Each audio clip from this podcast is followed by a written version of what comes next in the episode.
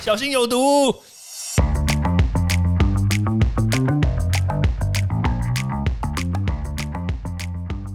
毒物去除了，人就健康了。欢迎来到昭明威的毒物教室。Hello，大家好。前一段时间大家在讲这个非洲猪瘟，那猪瘟呢，其实它不是一个人，知道吗？它是一个疾病。好，那这个疾病呢，其实很简单，它就是让猪感冒，感冒之后呢，猪会死掉。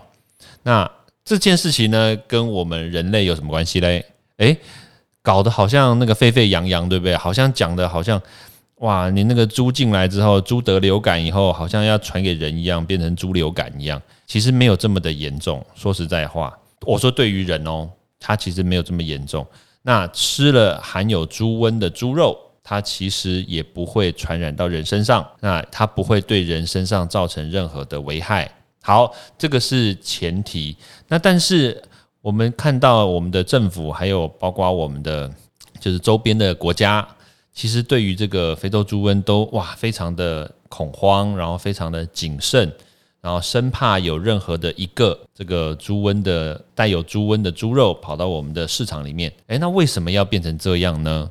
其实这个确实也有好多个层面可以跟大家来分享。好了，那当然就是我们必须要讲喽，就是人类呢。你受到了这个流感侵袭的话，你可以打疫苗。你看新冠病毒进来，你也可以打疫苗。但是猪可以打疫苗吗？你不是猪，你不知道猪有多痛苦，你知道吗？猪它当然可以打疫苗，但是一般的猪农他不会让每一只猪打疫苗，因为成本很高。对，所以基本上来说是没有办法打疫苗的。那所以猪被感染了之后怎么办呢？这个病毒很厉害哦，它叫做 DNA 病毒。DNA 病毒跟我们现在所熟知的这个 RNA 病毒，就新冠病毒，它不太一样。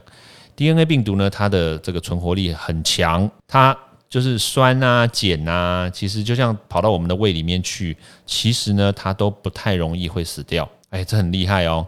所以就代表什么意思？就是你吃进去含有猪瘟的这个猪病毒的这个猪肉，它其实很有可能会停留在你的身体里面，然后进到你的这个消化系统，然后从粪便出来。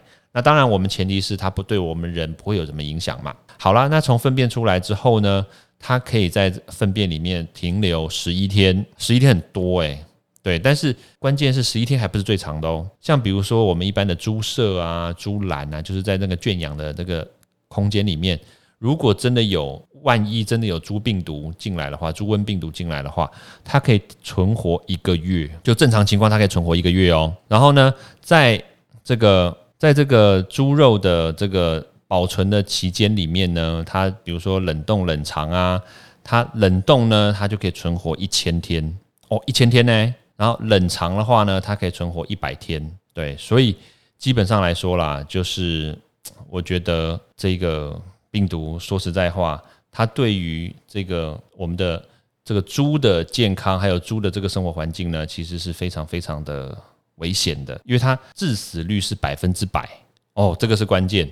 好了，那所以我们现在比较担心的就是说，诶，那万一它造成死亡的话，它造成死亡的话，它对我们的这个饮食有没有什么样的影响？当然有，因为这个猪我们不确定在。我们吃下肚的时候呢，或者是在它屠宰之前，它到底是活还是死？如果它已经死掉了，然后你才把它拿去做这个屠宰的这个分装的这个动作的话，其实我们就等于是在吃死猪肉。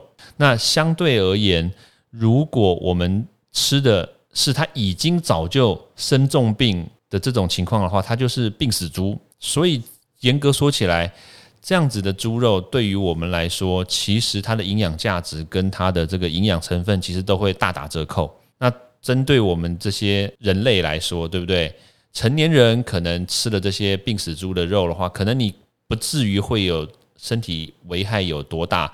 但是如果是一些年纪轻的青春期的人的话，他对于营养成分的需求比较高的人，但是呢，因为他的经济状况没有这么好，他必须要选择这种比较低价。然后可能比较廉价的这种猪肉的话，对它的营养价值、对它的这个营养摄取，还有对它的这个成长发展，其实都不是一件好事。所以我个人觉得，这样子的东西呢，根本就不应该流入到这个市面上。那另外一个，这个我们都知道口蹄疫的事件，从一九九七年开始呢，这个口蹄疫它就影响了我们的养猪市场，造成将近两千亿的损失。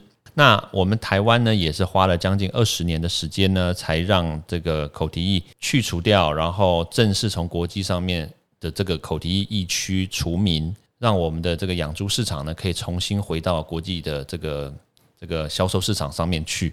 所以我个人是觉得，一个小小的事件，它都可能会引发很大很大的商业冲击，也可能会引发很多的社会事件。所以，如果可以让这一个猪瘟，不要进到我们的台湾社会里面来，就不要，也不要让这些不孝厂商因为自己的私利，因为自己的问题，然后瘫痪了整个台湾社会，还有在国际上面的声誉。这些人就应该让他罚，而且罚到死。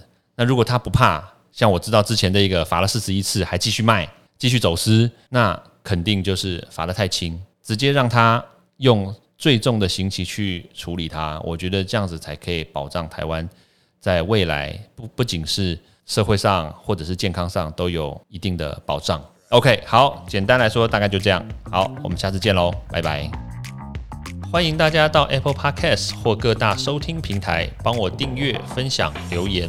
有任何问题或想知道的内容，也欢迎大家来找我讨论哦。